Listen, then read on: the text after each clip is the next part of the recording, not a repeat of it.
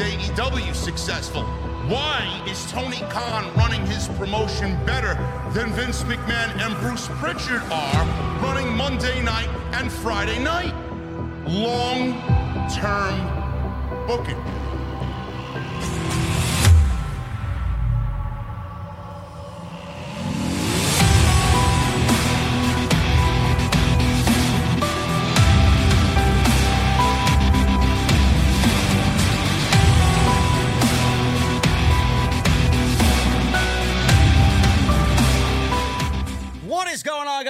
You so very much for joining us right here on your Tuesday nights. It is Tuesday Night Titans, episode number 14 for your Tuesday, September 19th, 2023. I am your host, JD from New York. As always, joined by my very good friend and co host on Tuesday nights, Mr. Andrew Baydala. What is going on, man? What's going on? Oh, man. Oh, man. I hear. I hear we have nursery rhymes coming out of NXT, man. Thank God people are watching us and not that. I have no idea what's going on in NXT. I haven't watched in a long time. So this is where I spend my Tuesdays. This is where you should spend your Tuesdays. No offense to the boys and girls down there, but Uh, listen, I mean, every Tuesday, JD, we have a lot to talk about, which is crazy. It's almost like they're like those two guys, the bald headed bastard and the loud bastard, are yeah. going live. So we better give them something. Uh, yeah, man, we got we got a lot to discuss. If it's not CM Punk, if it's not AEW shit in the bed with their attendance numbers, it's Dwayne Johnson coming back to the WWE, and we are going to talk about that in just a second. I want to thank you guys for joining us. Number one, number two, if you want to follow us on social media, make sure you do that at Andrew Baydala on Twitter or X, and I am at JD from NY206 on the same platform. Make sure you guys go and do that. Hit that subscribe button down below, and please turn on the bell for notifications. Helps me out tremendously. If you guys want to get in on the discussion, super chats are open. We will hang out at the end of the show, as always, to take any and all questions you may have for us at the end of the show. Hey, JD, Yeah. this is what the fuck I'm drinking. Man, what is that? Is that the armless Palmer? It is. Oh man, I love it. It's so good. It is. It is so It is good, good. man. It's uh not too sweet for uh for a half and half. It is sweetened by agave, which I love. So There you go. Look at this. I got Tequila's this guy. with agave. Well, now, now, what, what is what do you what do you drink? You Pedialyte. I got to get on Pedialyte. yes. Now you got you got liquid death. I got to get on Pedialyte now. There you go. And I got my coffee too. There it is. I had a shot of espresso. We're good to go. Ready to go, rock. Oh, all right, all right. As always, man, tradition here, not like Tony Khan's tradition. I leave the floor open to you to start the show. What do you want to talk about? Well, I mean, I've heard your reactions uh, to The Rock returning, but you know, we had a little bit of uh, I don't want to call it like a incident, but it's really not. Um, Dave LaGreca, I want to open here with Busted Open. There you I go. really. Okay. I think Busted Open's the way to go here tonight. We all saw Rock return um, on SmackDown. Pat McAfee did his show, everything else like that. So let's get into the nook and crannies of that. Rock kind of said that the Roman match at 39, him and Roman was a lock. It was going to happen. Dave LaGreca on Busted Open this morning really took a lot of offense to what The Rock did, saying it was bullshit that he basically spread, he being The Rock, his cheeks and crapped all over Cody Rhodes, Roman Reigns, and that entire build and run and everything else like that. And he said it was very disrespectful to both WWE and Cody Rhodes. I'd like your thoughts on that before we get into The Rock's return. You know, I uh I, listened to what he had to say. I saw the clip on on social media. Y- you know, I, I don't know how badly he's really looking at it from whatever point of view he's looking at it from. I mean, what did The Rock do, Drew, that WWE has not done for Cody? I I mean, if there's one thing that has shit all over Cody, it's the WWE creative following his loss to Roman Reigns at WrestleMania. I mean, he's done nothing since WrestleMania. And, and as of last uh, Monday Night Raw, on Monday, he was wrestling Dominik Mysterio again in the open of the show. So I, I understand Dave LaGreca kind of made a point where Rock said that the match was locked in and then the match didn't happen. And it kind of opens that door to, I guess, make whatever Cody did and the story that was told going into WrestleMania with Cody and Roman look less than. But WWE didn't do anything to, to enhance the story between Cody and Roman going into WrestleMania anyway. I felt like they left a lot on the table. I felt like they half assed the story and we were basically going to be given a great match with nothing going into it. They didn't really dive into the story. We got the story from the documentary. That should have been the story. We didn't get anywhere close to that. So I don't know where Dave LaGreca is saying that The Rock shit on WWE and what they did with Cody. I think WWE shit on Cody more than The Rock did, in my honest opinion. Uh, I would I would agree with you. I think what happened, in my opinion, is it all comes down to money and creative, in my opinion. And I I think this was a little bit of both. I think The Rock didn't, Dwayne Johnson didn't get the amount of money he would have wanted to participate in WrestleMania. Well, well, uh, let, let, me stop. Let me kindly kindly stop you there. You you think this is a money related thing with The Rock? I, I mean, why does The Rock need WWE's money? I mean, he wants everyone's money. I mean, He's the richest man the, in Hollywood. Well, still wants everyone's money. He's not working right now. Don't get me wrong. He's fine. I get that.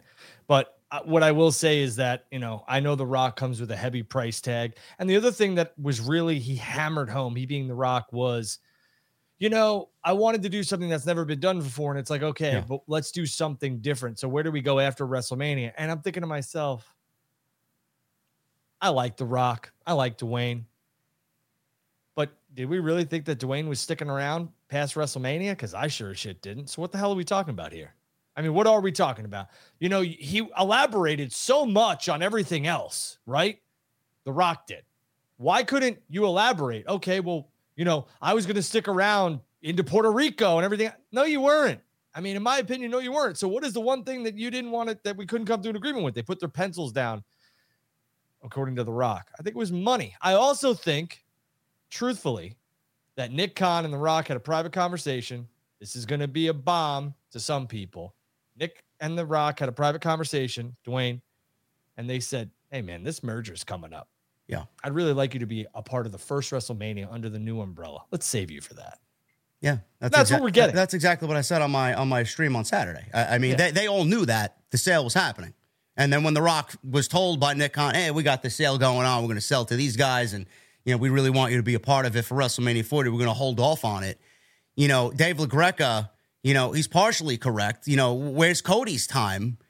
I, I don't think Nick Khan, The Rock, Vince McMahon give a shit about Cody's time. Oh no, they they I would say that if they're looking at things, they're not looking at an individual basis and being like, we really got to take care of this guy. I think they're looking at the bigger picture in the company. And I do believe LaGreca had a really, really good point. There's some of the things I, I disagreed with, but LaGreca did say that Cody is on his way to be the face of wrestling, and he's right. I mean, he is right. And maybe The Rock doesn't like that. Maybe John Cena doesn't like it. I don't know. But realistically, it's not up to those two guys. And I do believe that Cody's time will come at WrestleMania 40. And I do believe that we could see a WrestleMania to LaGreca's point. You know, how is Cody going to finish his story? Here's the way that I see Cody finishing his story. Okay. Rock and Roman take on each other Saturday night, main event, no championship on the line for the head of the table who is the head of the Samoan family, the bloodline. And then Sunday, we get Roman Reigns and Cody Rhodes. And The Rock can win on Saturday, lends into the storyline. Roman's kind of down on himself. Man, I can't believe I lost to The Rock. I can't, you know, that type of stuff. He's all in his head. And Cody finally gets to finish that story. That's one way to do it. I will tell you if they leave Cody off WrestleMania 40 for that Universal Heavyweight Championship, boy, that's a fucking miss. I mean, they can't they can't afford to do that.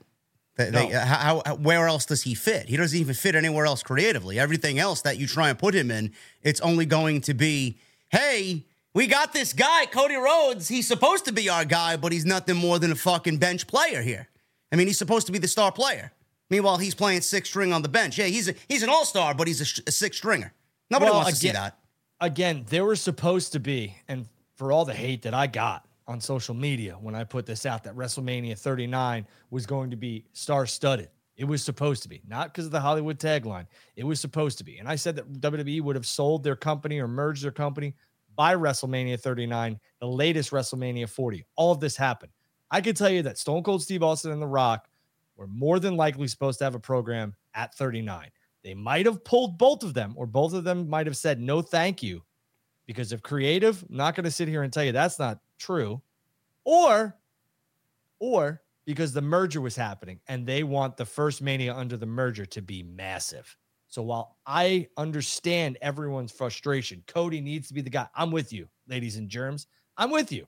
But the problem is, is that this is a global juggernaut and they're going to put the biggest names out possible for this first WrestleMania.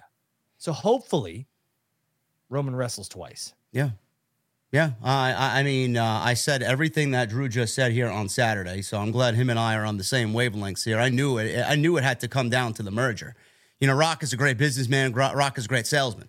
He's gonna he's gonna say something, and people are gonna be like, you know, starry eyed. Oh man, Dwayne Johnson. He's such a great guy. Look at his great explanation about what happened. I mean, through all that great explanation, there's a ton of bullshit. Like I saw right through it. I knew exactly what he was talking about and what he didn't really divulge and what he really couldn't divulge. Vince McMahon, he said he wanted to do things for the fans, Drew. Uh, the Rock, you know, he wanted to do something uh, on the on the sphere of uh, breaking boundaries or something along those lines. He wanted to do something new and transcending, and it's got to be for the fans what? at WrestleMania. And I'm sitting here thinking to myself, you know, that's great and all coming from The Rock, but can you honestly see Vince McMahon doing anything for the fucking fans? I don't think so. I mean, well, it was I, all it was all business from day one. Here's the problem with all of this, right? It's all hullabaloo and hogwash truthfully. And why I say that is because The Rock wants to do something for the fans. Okay. Well, these fans are a lot of them will be okay with a WrestleMania one off. You come in in January or February, you have your WrestleMania match in Philadelphia, it really writes itself and you go home. Okay. But you want to do something different for the fans, you ain't sticking around for three to six months. Let's just call it what it is. And that's okay. It is what it is. You are not sticking around for six months. And we understand that as fans, as a businessman, and as somebody who enjoys this product, I understand you're not sticking around for six months. You got bigger fish to fry, my man. And I get that. So don't insult my intelligence and sit here and say that, well, we want to do something different for the fans. And where do we go after that? Brother, you haven't wrestled since WrestleMania 29. Don't tell me the 32 match. That's garbage. Okay. That's, I mean, come on. All right. What was, that, match? What was that match? Six seconds? Right. You haven't wrestled since WrestleMania 29. You were supposed to wrestle at 32. You didn't because of an injury. I get it. You had a movie to shoot, all this stuff. You're bigger than WWE. We all get it. So I don't understand the constant wool. I don't need the wool over my eyes. I don't need you to pretend. Just come out, do your eyebrow, do your catchphrase, electrify like you do, like you can only do, and go home after WrestleMania. It's okay. I appreciate it. My kid will appreciate it. The fans will appreciate it. But to sit here and say you want to do something that's going to transcend the business, all right, how? You're going to be here for eight months? Come on. That's exactly that's exactly everybody's question. How? Like what what what does he mean by that? What does he want to accomplish in in the time that he's going to be here? Which I think, like you elaborated, is only going to be for WrestleMania. The story, the Bloodline story, is Dwayne's to tell. Like he's the final boss here. There, there is, is no, it, there, there is nobody else. That's that's what the fans want. They want a completion to this story. That's all we ask for. We don't, Drew. We don't even want him to be here for the three six months. What are we going to do with him? What is WWE going to do with him? Let me ask you this: Do you think that Rock will do the job to Roman? Is that what he's talking about? And we need to put this out there. Is The Rock saying, "I'm not going to do the job right now"? But where are we going after this? I'll put you over after that. I mean, if The Rock doesn't put Roman over, I would have a fucking problem with that, honestly. Like, he comes off a different way online. He comes off like he should be running for the fucking president of the United States. And, what he did from Windham's family was absolutely unbelievable. You know, he is for the pro wrestler. How much has Rock talked about the future of the industry? And he knows the business inside out. He knows what's going on, even away he knows what's going on with the WWE product. If he goes to WrestleMania Drew, and doesn't put over his cousin in the midst of one of the greatest runs ever, what does that say about Dwayne?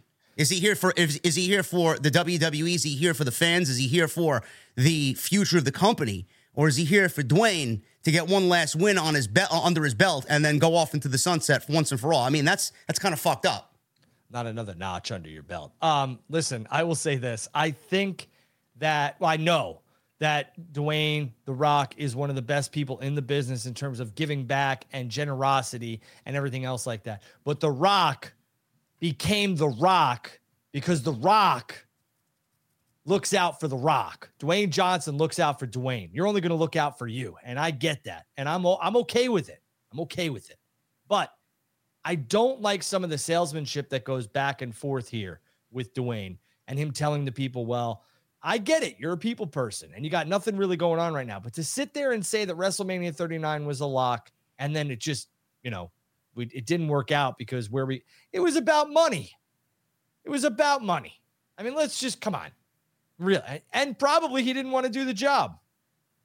Well, Because I, I mean, Roman- i- if that comes out eventually, uh, it may never come out, but that would be fun. That would be terrible.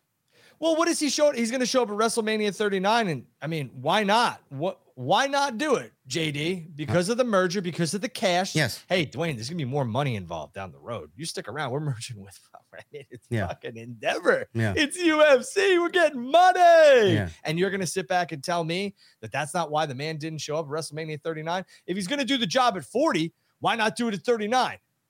He is Hollywood. He, he has any ties to Philadelphia? Does Cody have any any ill will or reservations potentially? You know, he's never going to admit that he is being used as like a pawn here in this ultimate scheme here by Nick Khan and Vince McMahon to move whatever happened or should have happened at WrestleMania 39 to WrestleMania 40. Cody realistically was used as a, as a puppet here. Well, if I'm Cody Rhodes, I'm just reading a couple of the comments here. I appreciate the love. Um, I if I'm Cody Rhodes, I, f- I feel like the backup plan, right? Yeah. It's like, oh wait a second, so this was what was gonna. But you want to know what? a four million dollar backup plan with a WrestleMania main event is fine by me. I'm sure he's just biding his time. He being Cody Rhodes. I will say that if the WWE decides for some reason to play favorites and Nick Khan and Vince and Ari Emanuel play their, you know, their cards and they're like, well, got to have Rock versus Roman. It's bigger box office. Yeah, you're right. You're right. But the longevity of your product might start to get a little bit pissed off. The and and the everything else that comes with that. You know, those casual fans tune out after WrestleMania. So longevity wise, return audience wise, So you feel piss- you, you feel might- Endeavor's going to have a say in something like that? I thought they were not going to have a say creatively in what in what goes on there. That's what that's what we were told anyway, man. I don't want to I don't want to you know sit here and tell you that Vince should be in charge and he should handle the the day to day. But I mean, Ari Emanuel said that's all WWE. I'm not going to interfere in that. I mean, I don't think A Ari's bunch gonna of call. bull- what uh, suits and I ties, a bunch of bullshit. Ours. Well, listen, I'm okay. I mean, I'm a suit to a certain extent, um, and I will flat out say that. But I have a, um, I, I, I take everything that I've ever learned, and I, I resonate with people. I don't just look at the business side of things. So, I will say that I think Ari, Vince, Dana, that whole board of directors is going to say, "Hey, what's the? This is the first WrestleMania since the merger. We got to get some big box office. If you don't think Phil Brooks and them are going to chat a little bit, they will. Whether or not the deal gets done and Phil can keep his goddamn head on straight, CM Punk is another thing. Now, they're going to load up this WrestleMania. I think Stone Cold's getting called uh, for sure. Dwayne, you know, I think they're going to lay off, you know, Taker and Hogan and those type of guys because Oh God, no, please. well, yeah, I'm, I'm just saying I, they're not going to wrestle. I just don't know what you do with them, but I wouldn't be surprised if they make an appearance. But realistically, I mean, this WrestleMania is going to be massive, and it'd be massive in the polarizing part-time talent. Might have a, a major. You might get your quote unquote dream matches, but yeah, I do believe the board's going to have a little bit of say in what goes on in WrestleMania. Yeah, that's uh, that's going to be a little disheartening because I was hoping we would move away from that uh, as seen by this year's WrestleMania, which I thought was probably the best WrestleMania of the decade, one of the best JD, WrestleManias of all time. there's light at the end of that tunnel, but we all have to understand that this is the first WrestleMania in the merger. They're going to want to make the biggest bang. And lo and behold, Hollywood's done Yeah, for right now. So you could have potentially, I want to say that again before this is clipped and thrown on the internet. Ah, Drew said Cena, Batista, and Rock are all back. I said potentially. All your Hollywood boys and girls might be shuffling their asses over to WWE because that sucker's still going. yeah. Uh, well, that that's the whole Rock situation. One last question before we move on from the Rock situation, Drew. Uh, the Pat McAfee show where the Rock actually divulged all this information. Was this one big elaborate plan? Is this something? This is something that didn't come about on the on the fucking day of, right? I mean, this was all a pre-calculated plan for the Rock to be there, and then WWE, and then they all correlated their schedules, and then he showed up. I, I mean, it just it, it just felt like a beautiful kind of synergy. That's Nick Khan's new word now. Synergy of uh, uh, of a bunch of different things coming together at the right time. I mean, it was just too perfect. Well, I'll say this. Um, I, I have an immense amount of respect for Pat and the boys. He's great. Um, they have always treated me well. And uh, I, when I first met Pat McAfee, he introduced himself as Peyton Manning. And I was like, Pat, I know who you are. Um, this was before he got like massive. And I was like, Pat, I know who you are. I'm a football junkie. And he laughed and we talked for a little bit. Um, but I will say this um, I don't think that was planned, planned. Dwayne, The Rock, was showing up to do college game day because Colorado and Deion Sanders, for all you football, for people who don't know college football, they have one of the hottest programs on the planet right now. And Dwayne wanted to be a part of that. They're in Boulder, Colorado. ESPN, The Rock, Dwayne, Boulder, kind of all fit. Pat, him having that time, making the time for Pat. Pat's always going to make time for Dwayne Johnson, The Rock. Anybody would have. Pat said that on his show. Do I think that Pat knew the bombs that were going to be dropped by Dwayne? No, I think Pat asked questions. Um, I think that you know Dwayne might have been privy to some of them, uh, but no, um, I don't think that was a premeditated like interview. Um, the SmackDown appearance was uh, planned. Yes, kind of kind of goes to uh, show you what everybody thinks of Pat McAfee when they step on his platform. I mean, they trust him enough to actually kind of unload that type of information and just sit down and have a, a real human to human chat with him on that stuff because I don't think anybody else, you know, maybe a Van Vliet. I, I, don't know. I don't know who else would have really pulled that information out of the rock. I mean, he does ask the, the good questions, does Pat mm-hmm. McAfee. So, I mean, you got to give him respect. And, and I love, I love his show and the way everything just kind of flows. And, you know, it's usually uh, something that I say I love to work towards, something like that, man. So shout out to Pat McAfee and everything. We will one we will one hundred percent be there we will 100% have a show live just like that. Just be, we will be just the professional wrestling version of it. Trust that me. would be great. That's the dream right there. That's the goal. Um, Rock. So everybody's now on the Rock and Roman train, and I do agree with you, Drew. I, I do think the perfect and I said this last year. I think I was one of the only few creators that actually said it. I don't mind a double main event where Roman's going to wrestle two nights on Saturday and Sunday. I mean, he's taken so much time off that asking that of him is not really asking a lot of Roman Reigns. I mean, he's he's out for three months, which is going to transition me into my next piece of news here. Roman is going to be at the Crown Jewel show that is happening in November on November 4th in Saudi Arabia. That's when his next match will be. He will be say. on TV. He will be on TV leading to that uh, big title match. Who it will be against, I don't know right now. Two names in the back of my mind are AJ Styles, and with what we've seen on television, especially with LA Knight beating The Miz and him basically calling out every champion in the WWE, LA Knight's throwing his name into the hat, which I hope that they stay far, far, far away from because if LA Knight and Roman Reigns is the match, and LA Knight loses, where does LA Knight go from there? So I would much rather it be AJ Styles, who's not really in the middle of anything. LA Knight is on the way up. AJ Styles is ba- basically flatlined on WWE TV. Who do you think Roman's going to be wrestling in Saudi Arabia? AJ Styles, um, either AJ Styles or maybe um, if Cena decides he wants to go over, maybe you can get you know a little bit of program with Cena, or maybe you get a six man tag or something where it's Roman you know, Jimmy and Solo taking on John, two other people, AJ yeah. and somebody else. I mean, I, I, I, I don't know if John Cena is going to go to Saudi Arabia. I don't know that. I know he went to the first one, he being John Cena, but since then he has been very um, MIA from those shows for a particular reason, which I'm not going to divulge because I don't know if it's accurate or not. But um, I do believe that, you know, with the Hollywood strike going on, I think that John might become readily available to make some big money. So we'll see. And the Saudi, the Saudi investment firm likes to throw a ton of money at people. Um, and good on them for it. Well, to uh, to go on to that question there with John Cena and his uh, hesitation in traveling to Saudi Arabia when WWE's asked him, uh, Dave Meltzer is actually reporting that John Cena is indeed advertised for Crown Jewel in Saudi Arabia. So then there you go. So then I mean, uh, listen, you know, Romans, if they want to have a big match to get some people to talk, everyone kind of knows that John could be somebody who defeats Roman. And I believe that would be world championship number 16. Yeah. Ties Flair's record, right? Uh, no, that would be 17, I think. 17 yeah. Flair's record? Yeah. Okay. So we're getting closer and closer. So I'm just saying the possibilities there. I would like to see a tag match rather than a one on one. I think it's too obvious, but everybody's going to do it. They're going to do what Saudi wants them to do to a certain extent because that's a paid show. Yeah. So yeah, I could see uh, I could see Roman and AJ. They get that out of the way. I could see LA Knight team with John Cena against Austin Theory and Grayson Waller. So you get John Cena and Roman on the same show in separate matches. They don't necessarily need to be in in the same match. Though the idea of John Cena teaming with AJ and whomever else against Jimmy and Roman and Solo does uh, sound like an intriguing match and something that they should actually do at some point. So, I mean, it could be either one, but we'll, Yeah. we'll, we'll figure that out along the way. But John Cena is advertised for Crown Jewel, and Roman will have his title defense at that November 4th show. Um, CM Punk. CM Punk made some comments this week, and he got the internet talking.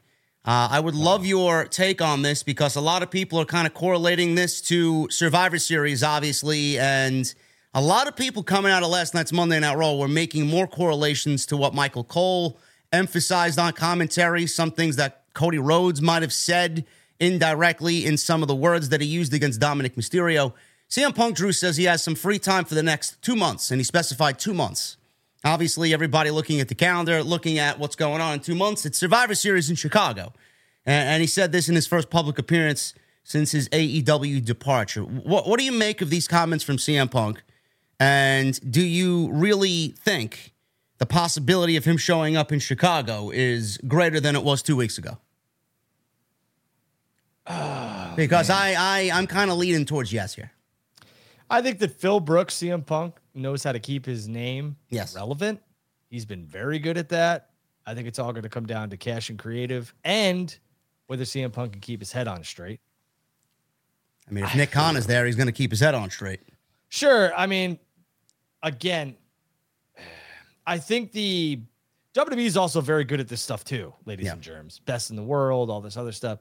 Uh, you know, they're very, very good at at this type of stuff. I don't think any agreement has been reached.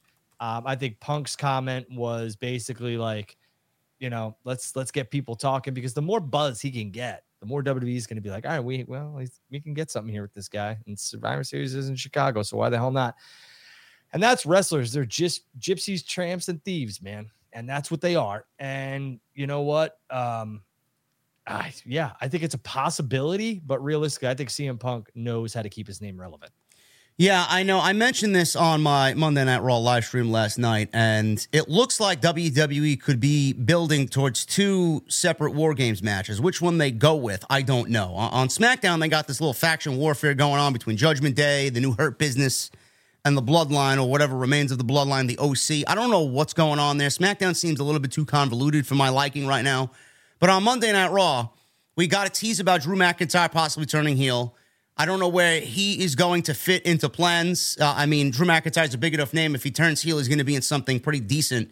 So then you got the blood, uh, the the Judgment Day rather on on Monday Night Raw. You got Damian Priest, Dominik Mysterio, J.D. McDonagh, Finn Balor, and then possibly Drew McIntyre, kind of aligning with the Judgment Day against Cody, Sammy, KO, Jey Uso, and I threw out CM Punk's name as a possibility for a fifth if they want to do War Games in Survivor Series. So, I mean, it, it, does line up, and that would be kind of funny if Cody Rhodes and CM Punk end up on the same team. And I know I'm just fantasy booking, but you know, it did come up in discussion. And like I said, Cole emphasized some things on commentary. Cody emphasized some things, like you said, best in the world, and whatever else that was said on Monday Night Raw. You know, I, I do think that there is smoke to the fire there, even though the fire is just nothing more than fucking, you know, a little a little puffs here and there. Are I- I- you are you doing it too? The fire still burns. His first Yeah. theme song. You doing it too? You're Yeah. Trying to, all right, go ahead. I mean, uh, listen, I, I would have him come out with that if that's the case. I mean, That's not gonna happen.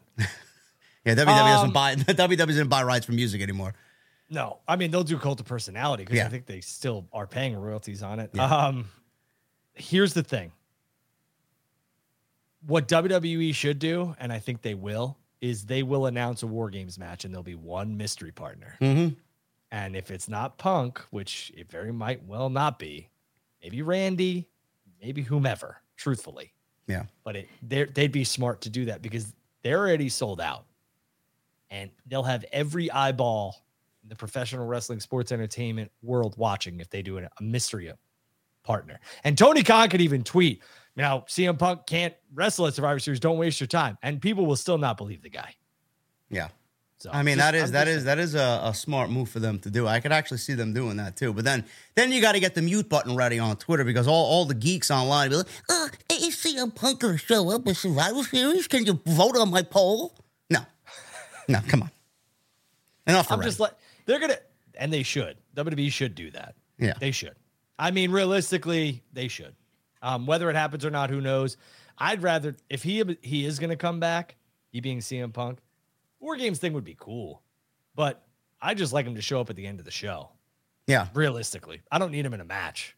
Show him at the and again, I don't know if this is going to happen. There is something interesting happening on Monday Night Raw, though, which we'll get into at the end of the show that I think everybody, the 1726 in here, might not be picking up on just yet. And it does not involve CM Punk. And if JD's touched on this, I apologize. I doubt he has, but if he has, I will sit here and be like, you know what? Great minds think alike. But there's something a lot of you aren't picking up, and it involves the judgment day. All right, that's uh, that's interesting. We got we got a little uh, a little tease for the end of the show when we get to the Monday Night Raw section. Speaking of tease, JD. Yeah. What happened with you and Jade Cargill? Uh, she blocked What's going on? She Why? blocked me. Yeah, because I called her green and I said she wasn't very good. I mean, Okay. That's one mean, man's opinion. That's I don't I- think that I- deserves a block. But I don't know. I, I mean, she she also said I couldn't do a pull up, and now I'm doing uh, three or four percent. So it's like, and my squat is three hundred pounds. So it's like, oh, okay. This is I, I okay.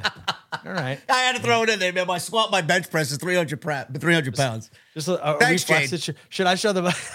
Yeah, thanks, right. Jade. um, listen, Jade Cargill, AEW star heads to WWE. It really doesn't seem like a big loss for AEW because they really didn't know what they had in Jade, in my opinion. Thank They kinda- you. I mean, how many people were telling me this is a good, some tra- tragic loss for AEW? Like, No, what no, did no, she do? What did she And do is- there? yeah, this is why I'm I'm gonna this is why I wanted to talk to you about this. Um, I do believe that it is a loss for AEW because they built her up, her being Jade, and then all of a sudden it was like, well, we don't really know what to do with her. Then she loses to Kris, um, and then all of a sudden it's like, okay, well, and you know what? I mean, realistically, this is WWE's gain, but this is not Ricky Starks. This is not Cody Rhodes. Um, Oh, bro, Jade you're about to be you're about to be canceled now. well, you can cancel me all you want. Jade is going. Jade is going to be a big star, in my opinion. Yes. WWE. I loved her in AEW, And we they- want her to succeed. That's the most Yeah. important thing. But they've AEW failed her miserably towards the end of this run.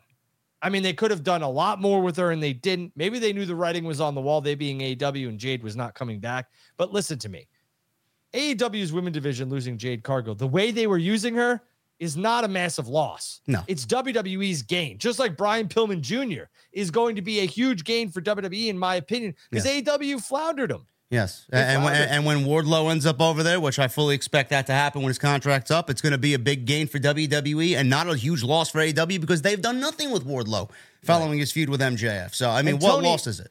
Tony Ace, I do not have my own show. This is the only show that I will do until this show is either on ESPN, Sirius Satellite Radio, or wherever. This show, myself and JD, will be five to six days a week. Sooner rather than later, you watch. I don't Yeah, need my own show. This we, is the show. we we got we got uh, hopes and aspirations for this show for sure. I appreciate it wholeheartedly, but Yeah. I'm not. I'm not doing my own show. This is where I'll be every Tuesday night, live with this audience, with this gentleman across from me. Um, I'm glad you said that because a lot of people were, uh, they were just getting underneath my skin. I'm like, I don't know what I'm not seeing here. Like, I I mean, the entire Jade run, in my honest opinion, was was a, it was a farce. Uh, I I felt like it was masked in mediocrity. I said that they created that title, that TBS title, simply to make her seem like a bigger deal than she really was. They gave her every woman under the sun to squash in about 60 seconds. And if maybe she had a five minute match, I mean, maybe. I, I can't recall her going five minutes with anybody outside Kris Statlander. But the thing with Jade Cargill is, Drew, a, a lot of people are now excited that she's going to WWE and leaving AEW, and they're already ma- and they should be, yes. But they're already making aspirations and WrestleMania hopes and dreams, putting whole WrestleMania hopes and dreams into this woman. Oh, I can't wait to see her against Bianca Belair. Oh, I can't wait to see her against Charlotte Flair. What a mega match that's going to be. How are you going to have a mega match with somebody who is not even 50% of what Charlotte Flair is yet? She's not even 10% of what Charlotte Flair is. So what I said, Drew, is why are we rushing this woman to the main roster? Please tell me that an NXT run for at least a year, at minimum, minimum, is what Jade Cargill needs. I don't know if that's going to happen because truthfully, Rhea needs opponents. Um, I understand the squashing of I wouldn't say the squashing, but her Jade taking on Rhea. Rhea's going to win. She's going to run through everybody. That's why Nia was brought back so that Nia could look dominant for a couple months, and Rhea's going to eventually beat her, probably more than once. But it's a different opponent for Rhea to get her all the way to WrestleMania. Here's the deal. Uh, Jade Cargill, the first set of eyes I laid on her, I said, which are mine, I said, uh, man, that has WWE written all over it.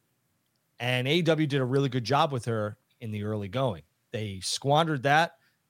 And I do believe WWE will have a massive return on Jade. But to JD's point, we don't need to rush her. NXT for a year, I think that's too much. I think she could be on Raw or SmackDown in the near future. If she does go to NXT, which I don't believe she will, um, I would love to see a three to six month run. Um, but, you know, I don't know. Jade's kind of the hot name right now, but there's a lot of women in NXT right now who are killing it. Um, so we'll have to wait and see. Uh, but yeah, to rush these dream matches – slow down a little bit. I agree. Let's let's let's let WWE have their moment because realistically, for all the Jade fans out there, and I'm one of them, do you really want this woman to go to WWE and take L after L after? Because then you're gonna be pissed there too. Because she's not beating Bianca right now. She's not beating Rhea. Okay, so you want her to beat up on Natalya? You want her to beat up on who? I mean, Zoe. Who you who you having to beat up on? You know.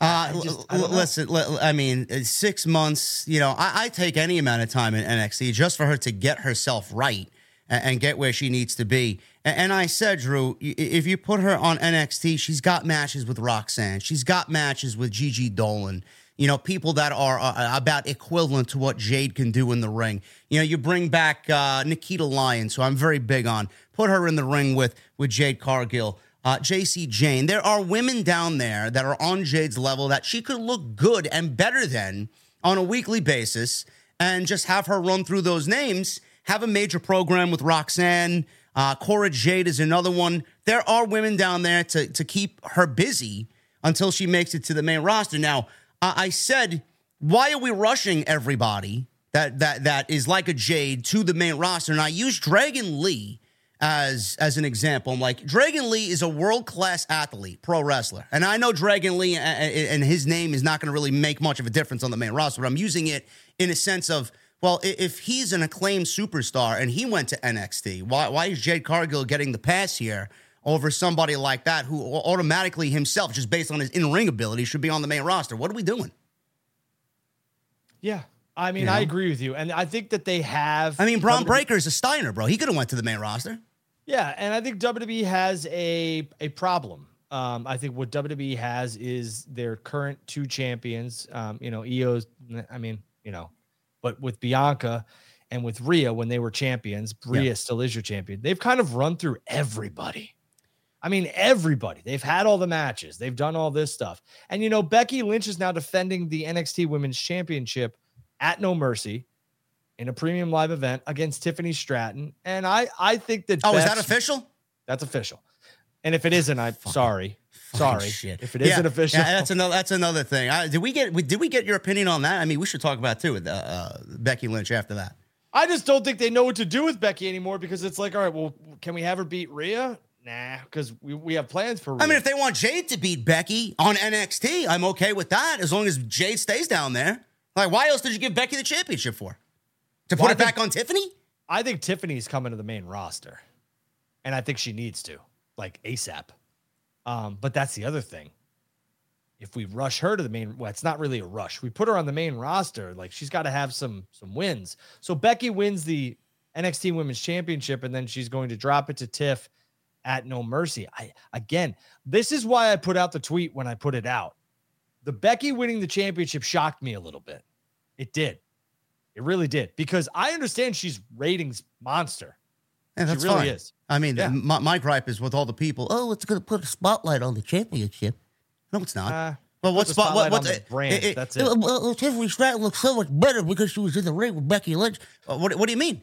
Well, what, like, like, if you want the Tiffany Stratton to look good, she should have beat Becky Lynch clean, and we should move on to find her a new opponent for No Mercy. So, uh, why not? Can't well, well, we couldn't have, we couldn't have Tiff beat her clean on NXT. You want to save that for the pay per view, or the premium live event? Oh, so sure. have, have Tiffany beat her twice then. That's fine. I don't hate that. But the thing is, then Becky's stock kind of goes a little bit down, right? Whose so fault right is that? Now, well, it's WWE needs to write her better, and I think she. You're seeing the frustration at times with Becky and what they're doing with her. They don't know what to do with her because all eyes are on Rhea right now, in my opinion. Becky winning this championship, I get puts a lot of eyeballs on the brand. It does yes. not put a lot of eyeballs on the women's championship. No. Okay. It puts a lot of eyeballs on the brand. They're selling the brand. Becky is help helping selling that brand possibly to a, a, a major network, not under the NBCU uh, umbrella. I get it, guys and girls. But when I put out the tweet, I was shocked because to me, you book yourself into a corner now with Becky. What do you do? Does she do the job to Tiff? Is she going to get blindsided? And and how the hell does Jade come in and beat her then? She doesn't have a money in the bank contract. Well, there is, I think, somebody, I don't know if this is legit or not. And I said this in my tweet earlier today about the Jade Cargill situation. I mean, this is why I think she's perfect for NXT. I don't know when they do their breakout tournaments, but that's a perfect model for her to come on in, debut, and just slay everybody in that tournament and become a number one contender to eventually beat whoever the champion is. Now, I don't know who the champion's going to be. It could be Tiffany Stratton, could be Becky Lynch, but if Tiffany is going to the main roster, Becky Lynch should beat Tiffany Stratton, and Tiffany should move up to the main roster and then forget about that and move on to her own thing. And Jade comes in and wins the tournament and beats Becky Lynch. You want to make a new superstar, and you're so obsessed with making her the the the woman there. There you go. Yeah, I agree. Um, I agree with you wholeheartedly. I think that's the way to go. Whether or not they do, you know, is, is we'll have to wait and see. Um, I I didn't like this decision from the jump. I think there was something better to do with Becky and they didn't do it. So now here we are, and it's you know, uh, was that the only Becky had won that championship before, right? No, this was the first time she won the NXT Women's Title. Oh, so maybe that's part of the reason why they did it too, to give her, you know, because I believe Charlotte, Bayley, Sasha, Mercedes, um, all you know, uh, Bianca, even Rhea have all held that championship. But but, right? but don't don't yes, but don't you think the WWE creative has a problem when it you know pertains to Becky Lynch? Yeah. like it, they they have a serious like fucking. Uh, oh my God! What what are we gonna do? Becky Lynch is not in a title match. What are we gonna do? I mean, it's like they, they they have a nervous breakdown when Becky's not able to be booked in a title match. So they rush her to NXT to take this title off of poor Tiffany, who's what twenty three years old, and, and, only for Tiffany to hold the title for two weeks, two months maybe. What is it? Two months, and then yeah. lose the championship to Becky, only to win it back. How is that benefiting anybody? As well, far as I am concerned, with the way I look at it, Drew, uh, numbers wise, all right, they're even now. They got one win apiece. Like, how does that better Tiffany Stratton? Well, what I'll say is that I I don't, and this is the something that's been said a million times. I don't think the championship makes the talent. The talent makes the championship. So, I you know. All right. Good luck, Becky.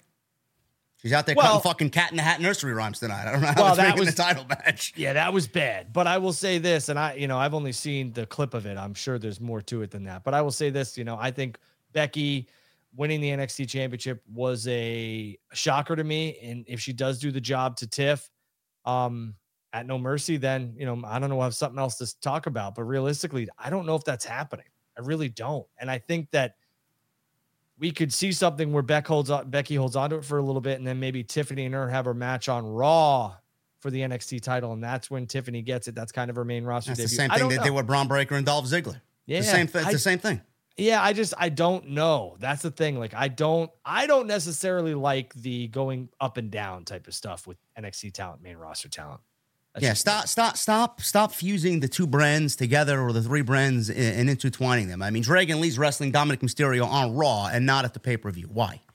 Like I get, I, I get it. I, like you, you want to bring more awareness to NXT, and this is the problem that I have as a fan. You didn't do this when Triple H was in charge. Now it's okay, and now it's accepted. No, I'm not going to accept it now that you know uh, things are different now, and Vince isn't in charge of uh, NXT anymore like he was with Bruce Pritchard uh, back two years ago. Now I'm not going to accept that. I, I think it's fucking complete bullshit. And you, and you don't have to. I, I totally get it. I, you know, I think that WWE needs to do. I, I, you know, I didn't like the whole. I don't like the up and down stuff. No, it just it seems lazy to me at times. No, so I, I don't. And, going back to the J thing, the breakout tournament, I think that's the best way for her. And, I, I have to tell you, people, man, a call to action for everybody listening. You got to stop fantasy booking this shit, okay? Jade can't even fucking do a proper headlock and sell correctly. And you are want to stay blocked, don't you? I, I, might as well. I might as well just go go all dig that grave. I mean, listen, you got to stop. You got to calm down. Patience is key. What do I always tell you guys? Quality over quantity. She needs to learn to be a leader and not someone who's just built like a superhero and WWE is going to put her in this movie and she's going to get Hollywood and all this nonsense. That's going to come. We mm-hmm. know that she's built for that. She's also ha- she also has to do her day to day, which is a pro wrestler. She's going to be on the road, you know, 300 days a year with the WWE brand. She's going to have to know how to wrestle. And if you put this Jade in a ring with Rhea, Bianca, Io, Asuka, Charlotte, Becky, you're in for a fucking disaster. Like we know, like we know Jade and everybody else listens to these podcasts and they they they search their name on social media. We get it. If she's serious, she'll take what we say and prove us all wrong. This is an instance, Drew, where I want to be proved wrong because I have been asking for better women's wrestling and a better division for many years. And I know Vince and Bruce and all those guys don't really give a shit about women's wrestling. And everybody wants to quickly blame Triple H for the lack of women's wrestling right now. I don't think it's his fault. So if you want this division to be better, we're going to need a better Jay Cargill and, and a lot of people uh, to step up and make this division better. And, and, that's all I want. That's what I care about. That's uh, just me. Yeah, no, and I'm with you. I think that we all want a better product, and I do believe that the women's uh, product in WWE was some of the best stuff we had ever seen. It still is. Some of the characters and some of the stars, um, they were outshining the men for many, yeah. I would say, many years. Um, and now it's kind of like, okay, well, we need to hit a little bit of a reset button and re- retool with the stars we just made, a la Rhea, Bianca, Io, et cetera, et cetera, with some of the legends that have been around. Because Charlotte, Bayley, um, are you know Becky are kind of that they're in that legends group. I know it's not Trish and Lita, but I mean, if you go back, Charlotte's been wrestling for what, and Becky's been wrestling since what? seven years, eight years, yeah, and yeah. the longevity of a woman's career um, in WWE is I think max 10 to 12. You yeah. know, so you know, I'm with you. I, I would like to see more out of this too. I'd like to see them rebuild and retool that division, but it seems like she parted well with AEW. She did, and, and, and Tony Khan said that she's welcome back anytime. But the thing is, Drew, with, with, with AEW, I mean, and this is only one instance.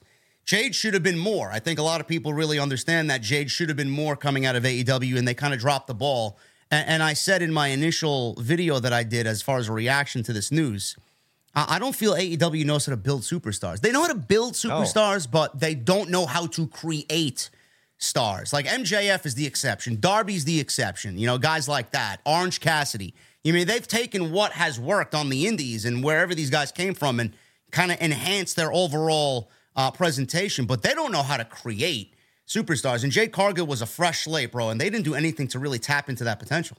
It's different though. Like, so I'll challenge you here where MJF and, and like you said, Cassidy, Darby, they're all tailor fitted, tailor made for AEW's product. Jade was never going to fit in in AEW, and she did for a little bit, and then they they didn't know what to do with it. Built her kind of like the female Goldberg, and then they didn't know what the hell to do with her. And realistically, I think they tried to keep her happy. But Jade never fit that product. Jade had WWE written all over her. Like I said, the first second I saw her, and I'm sure the first second WWE saw her on AEW programming. So I, I disagree a little bit. I think AEW has done a good job with some of its talent, but they have a majority of them were made on the independent scene. I mean, WWE took Kevin Owens, took Finn, took AJ. I mean, AJ Sammy. was everywhere. Sam, yeah, I'm, Sammy's kind of a different character than he was in the independent scene. Kevin really isn't.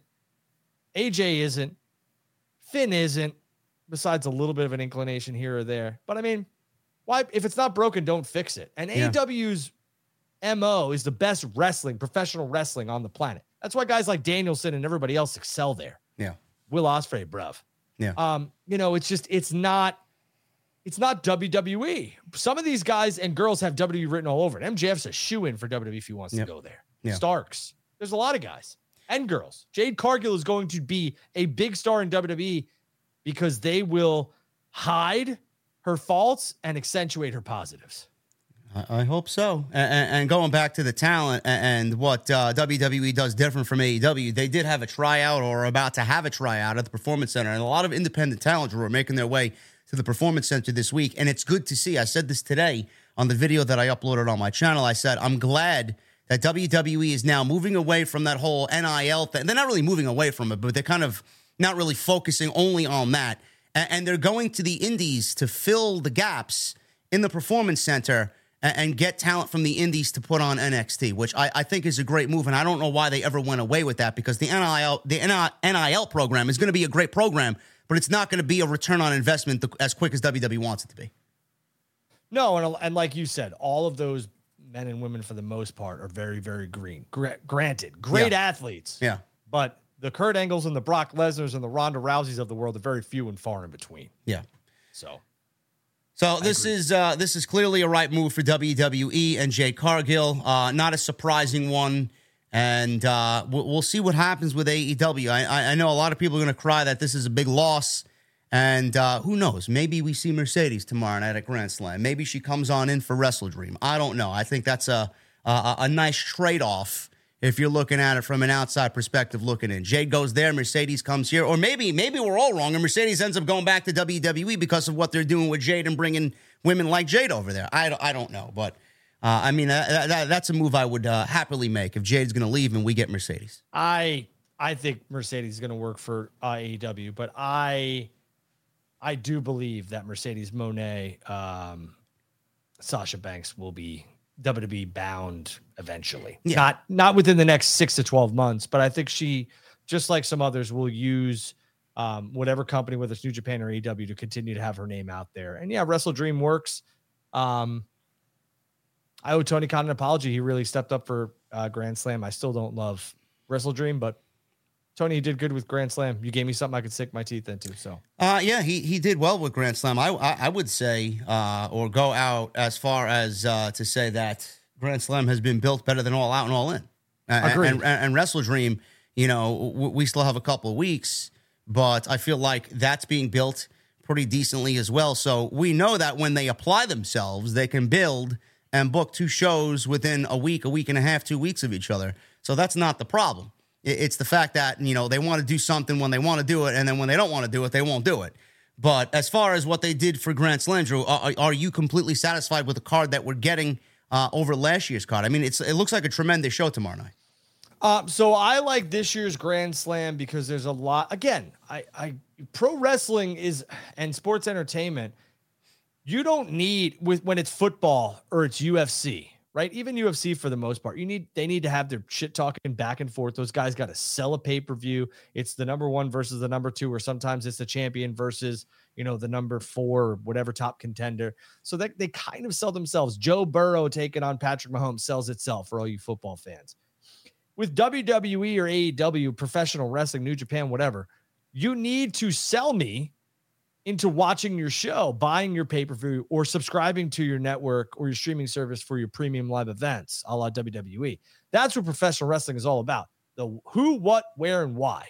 And then I'll buy who, what, where, and why, and I'll buy. That's what it's all about. Or I'll invest my time. That's the one thing none of us can buy is time. So if you'd like me to invest my time into something, then give me something that I want to invest my time into. And I think AEW did that with Grand Slam this year. Last year, yes, but this year especially because there was some stuff on, like you said, all out and all in that I was kind of like, okay, how the hell did we get here? Grand Slam really doesn't have any of that. Kudos no, to them. For no, they, they, they, don't. Everything seems to make sense. Uh, everything is a part of a storyline. MJF will be defending the AEW World Championship. Apparently injured. He was on uh, a lot of the New York City uh, morning talk shows, and he kind of mentioned that he was going into this match with Samoa Joe injured. The severity of the injury, we don't know yet. Uh, it could be MJF just playing up the fact that he did have a neck injury, kayfabe, on, on television. So we will see what happens there. But does MJF lose the AEW title to Samoa Joe, uh, Drew? Because Joe, the last time that he was on TV, vowed that he was going to take every single thing away from MJF that was near and dear to him. Do we see him take Triple B away from MJF tomorrow night? No, not a chance. No. Could we see the Adam Cole heel turn? Possibly. Yeah. Could we see Roddy Strong do something? Possibly. Could Roddy join MJF? Possibly. I don't know. But I will tell you what I will be doing. I'll be watching, which I haven't done live in a couple weeks. I normally watch it, you know, at nine o'clock my time. I get an hour, fast forward through the commercials. And that's what I'm saying. This show makes me want to sit down and watch when it goes live, appointment television, just like The Sopranos, Breaking Bad, all that stuff was for me. This is appointment television. AEW did a good job at Grand Slam. Jericho versus Sammy Guevara. That's the other match, uh, or one of the other matches on the show. They are wrestling to uh, basically get out whatever anger problems they have and then focus on the tag team championships. I'm looking forward to that. Eddie Kingston and Claudio, uh, they will be wrestling uh, for the Ring of Honor and New Japan Never Open Weight Championship. Eddie Kingston in New York, in his hometown, winning the Ring of Honor title. I mean, Eddie Kingston uh, winning that is going to be a great moment, and we all know Tony Khan is about moments. Jon Moxley and Rey Fenix for the international championship, and Saraya versus Toni Storm. Uh, maybe we see a surprise. I mean, Tony Khan's always full of surprises. Last year we got Saraya. Who do we get this year?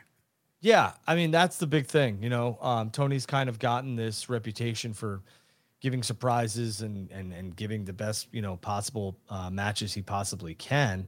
I don't know. Truthfully, I don't know who's out there. I think Mercedes would make the most logical sense here if she's going to be at Wrestle Dream. Uh, but I'll say this, you know, I have a question for you regarding Grand Slam for all the praise that me and you were giving it, the card and everything else like that. Yep. Their pay per views which we have to pay, you know, 56 bucks for, whatever it is. And yeah, we could write them off or you could split them with your friends. Absolutely. But this is a free show. Is this a problem for you? Oh, that they're free shows on television, which are trying to get a billion dollar deal. Yeah. Has better builds than their pay per views. Is it kind of WCW esque at times? Uh, it is. And uh, I, I do actually have, like, I've always been a proponent of making the television shows worthwhile. I hate dead television. I really do. And uh, I know Andrew Zarian. You know, shout out to Andrew. He's a great guy. I had many a drink with him. He's really awesome. Uh, he broke the news that uh, he He's feels got a great first name. Uh, He's a good dude. I've, I've talked to him before. He's a good dude. uh, he broke the news and he was pretty. You know, he's not going to put his reputation out there like that. He's like, I'm pretty confident I could say this that AEW is moving to max. We're going to get 12 pay per views per year. And you know, Drew, I was against that I was very against that. I was like, fuck that. AEW doing the old NXT takeover model, four or five shows, major shows per year, making the television shows mean something, having special events and theme shows. I love that. Now I'm actually going, you know, back on my word and I'm saying 12 pay-per-views for AEW is going to be a great thing because with what we've seen over the last four and a half years, Tony Khan doesn't know how to book weekly television consistently uh, in a in a strong manner anymore. It's always like, all right, we got all these months, all these weeks in between pay per views, and half of the fucking shows that we get until maybe three, four weeks before the actual pay per view, they're dead television. So if you do 12 pay per views per year, in my honest opinion, that's going to maybe, hopefully, have Tony Khan step up, not create so much dead television, and story's actually going to matter if he's going to have a pay per view once every month. So I'm I'm or, actually looking forward to that. Or or the flip side, or quite possibly, does this hurt their product because we've seen a lot. Remember when WWE went to Peacock and everyone was like, man, this is basically Raw on Peacock, this pay per view.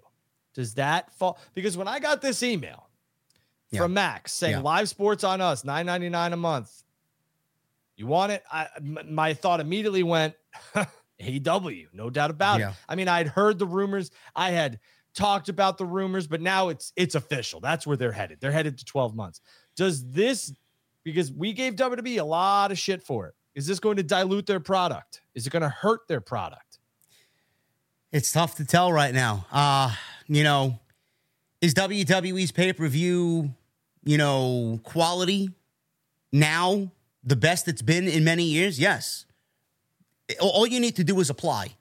All you need to do the, the weekly television's week and it's always been weak. AEW knows how to book a pay per view. I, I haven't had one problem with any of their pay per views. I just wish there was more story going into the pay per views, and I hope that this is going to lend Tony Khan to say, "All right, I can't really do dream matches for the sake of doing dream matches because I want to get my rocks off backstage, but I need story now." WWE, they, they I feel like they take the fans for granted. Tony Khan doesn't like ah, oh, 9.99. Yeah, we gotta go out of our way and book a fucking show for everybody's getting it for free, basically. Like they don't give a shit. Like their weekly television could be mediocre, and they don't give a shit if they give mediocre pay per views because it's fucking four ninety nine or nine ninety nine, depending on which package you're paying for. I if it was sixty five, if, if, if it was sixty five dollars, I hope that wouldn't wouldn't be the case. But you know, Tony Khan, I, he, he loves making fans happy. That's the one thing I can genuinely say. He wants to make everyone happy, and I don't think he's going to go that route. I just want the Jericho commercials where it's nine ninety nine. That's all I want. I want him to make fun of what WWE did for so many years with the nine ninety nine. I wouldn't put it past Jericho to do it or Tony Khan to do it. And I think he should. Um, I, again, I just hope it doesn't dilute their product. My other question is the boys and girls. They're going to be happy with losing all these, you know, the pay per view uh, revenue, huh? Yeah, yeah. I don't know, man. You're a money man. I'm a money man. I don't know. I mean, I think those boys and girls are being paid handsomely anyway. And Tony, to his credit, Tony Khan is a very generous, caring owner, Yeah. from what I could tell. So I think he'll take care of them. I mean, isn't, I- isn't this something where Warner Brothers uh, and Discovery, whatever, Warner Brothers Discovery, aren't they going to compensate AEW if they're going to bundle all these shows onto Mm-hmm. Max? They're obviously going to be paid for this in the in the negotiations when they come down and, and make a deal, and then most of that, some of that money is going to go towards the locker room when they have to re up contracts. No, so they're going to be they're going to be back ended on all this. No, Yeah, and the other thing is, is that like Tony Khan, yeah, hundred percent, JD, and Tony Khan can want to put out the best possible product he can. Wanting and doing are two different things, and all of a sudden you have a streaming partner. Things change a little bit. Not to mention, it's hard. It's hard to write television. He, Tony is writing Dynamite, Collision, fucking Rampage, and now he's gonna have to write monthly pay per views. don't get me started on Collision. Fucking Christ, they don't even feel the same. It doesn't feel the same. No, I mean, we got fucking half half of it. I don't, did you? I, think I, you maybe didn't watch. it. No. Half of it was Ring of Honor on Saturday. Like, what No, am I watching? I'm not watching Ring of Honor plus FTR. I'm not doing it. No, I'm not. And I love Danielson. I love Starks, but no, Punk is a Punk was a draw for that that show, and and everything else was just gravy. Um, no, and I'm sorry, no, no. I mean, this Saturday looks good. We got Andrade versus Jay White, and we got uh, Ricky Starks versus Bryan Danielson in a Texas death match. Where is that show? It's probably probably somewhere in fucking Texas for all we know. I don't know. hopefully, I don't know, but um, but yeah, I uh, I do agree that it could divulge the pro- uh, di- dilute the product. Uh, I do think that um, the potential is there for that, but uh, I- I'm hoping that Tony Khan knows the mistakes that WWE made and, and hopefully does everything he can to stay away from having that happen to him. Um, they're as- in Grand Rapids, Michigan, in a Texas death match. I mean, I mean, I mean, if there's it's been uh, done before. I mean, so yeah, I mean, Texas death matches. How many Texas death matches have they done this year alone? Battle royals, tournaments, fucking. What else? I mean, give me a break with this shit already. It's like I know you're old school, bro, but let's let's take a rest.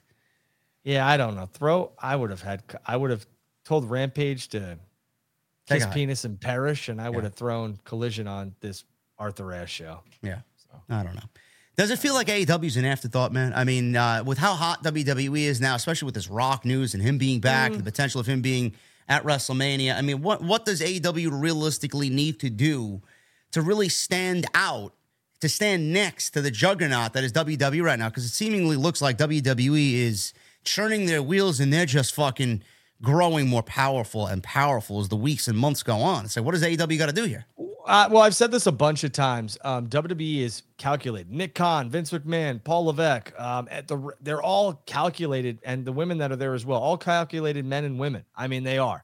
And this Punk news happens, and then all of a sudden it's like, do do do do. Let's play the John Cena card. Okay, well that got some buzz. We're pri- let's play the the Rock is going to be. Let's play the Rock card. Tony Khan doesn't have the Rock and John Cena bullets in his gun. He doesn't, and rightfully so. But and that's not a knock. It's just the facts. The facts of the matter is is that WWE has a lot of bullets in their chamber that they could shoot when they choose to shoot them. Timing is fucking everything, ladies and gentlemen. If there's one thing that I will teach you on this show is that timing is everything. Everything, both in life and in business. Okay. WWE is pushing the right buttons at the right time. And everything And is everything is done in a very calculated manner.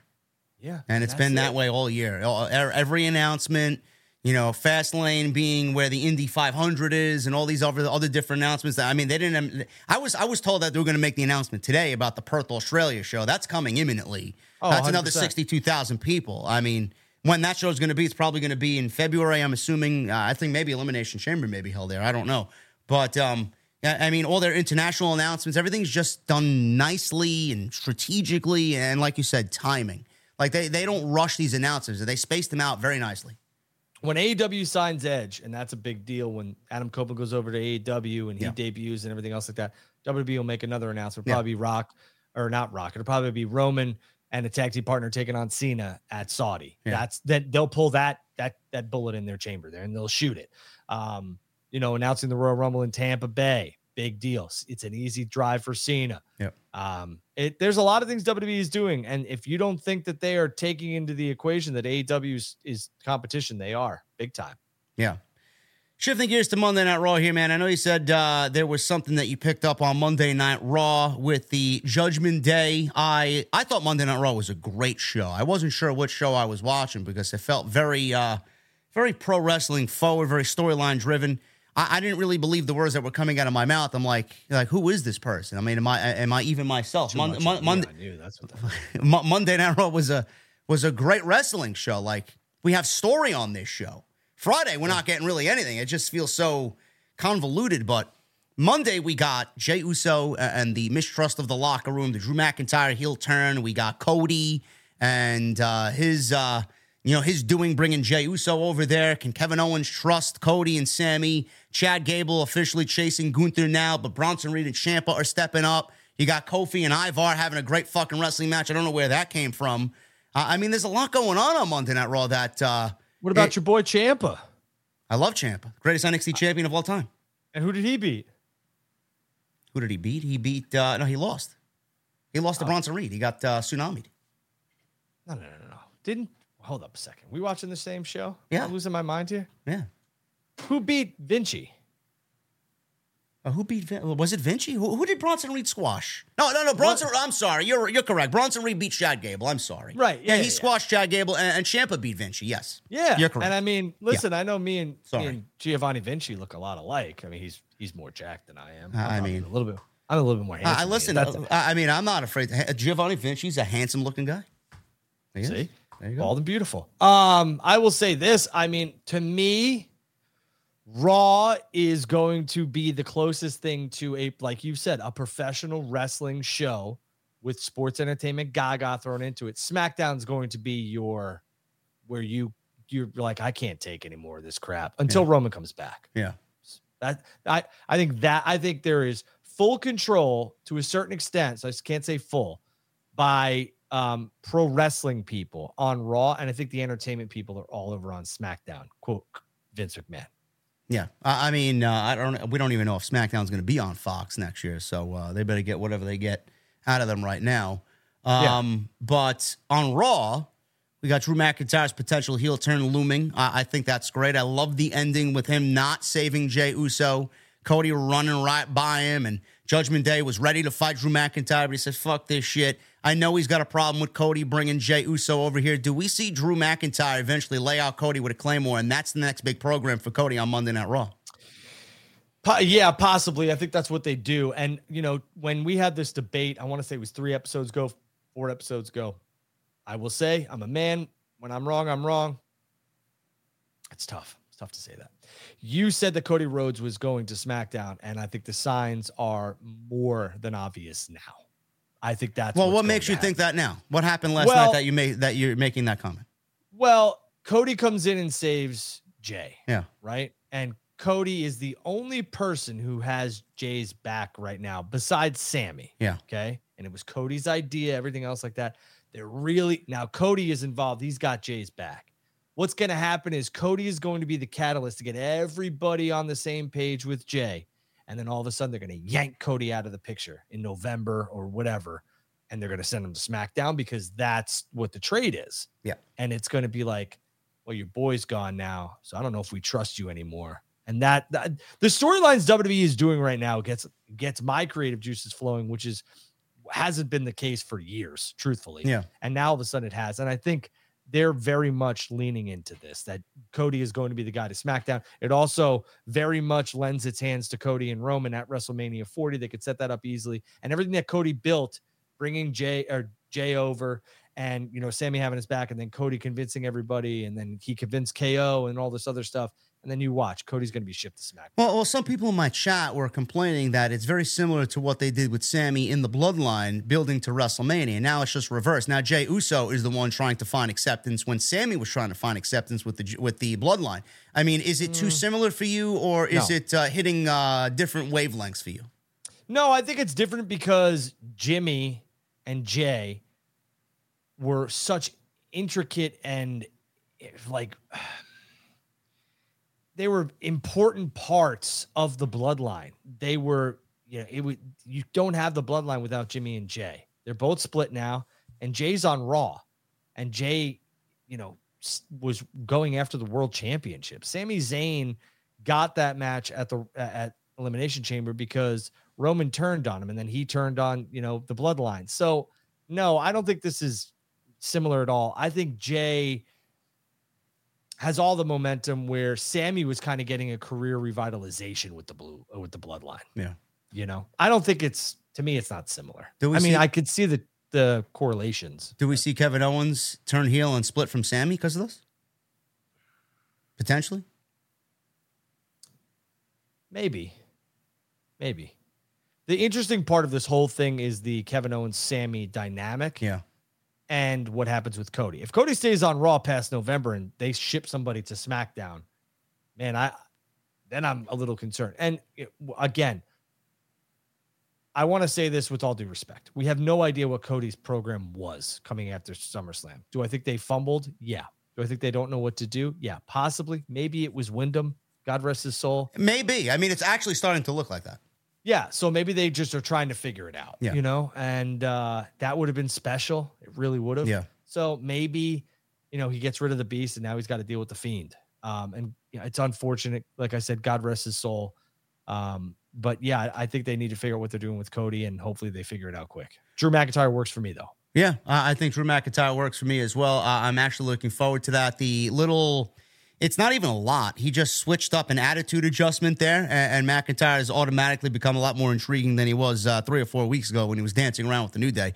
Uh, I think that's great. I'm looking forward to that, and I think that's going to work well for Cody if he if he does stay on Raw. I do think that he's the guy that's going to be shipped over to SmackDown, and he's the only guy that makes sense. Anybody else that gets traded for Jey Uso from Raw, it's not going to make any sense. It's got to be of equal or greater value there, and Cody's the only name. Um, the judgment, Yeah. Day, the uh, yeah, the judgment day. W- What did you find last night that I might have missed with the judgment day? Because I'm very curious about what's going on here. It's not just last night. And I, I want to say this in the chat. I see some people talking about 1.3, 1.3. Yeah. it- Who listen, cares? I don't- but ex- first of all, correct. Second of all, there was a doubleheader on Monday Night Football. I mean, WWE is going, Raw is going to be dominated at times by Monday Night Football. The NFL is a juggernaut. Don't worry about the ratings. Worry about what they're putting out. That's it. That's it. Just worry about if the product is watchable and enjoyable to you. Cool. Wrestling's an escape from reality, folks. That's all it is. Um, with some of the best athletes in the world. The Judgment Day was not just last week. This goes back week, weeks, uh, maybe even a month. But I will say this: JD McDonagh presented. I don't want anybody else, any of you sons of bitches, stealing this, but I'm going to say.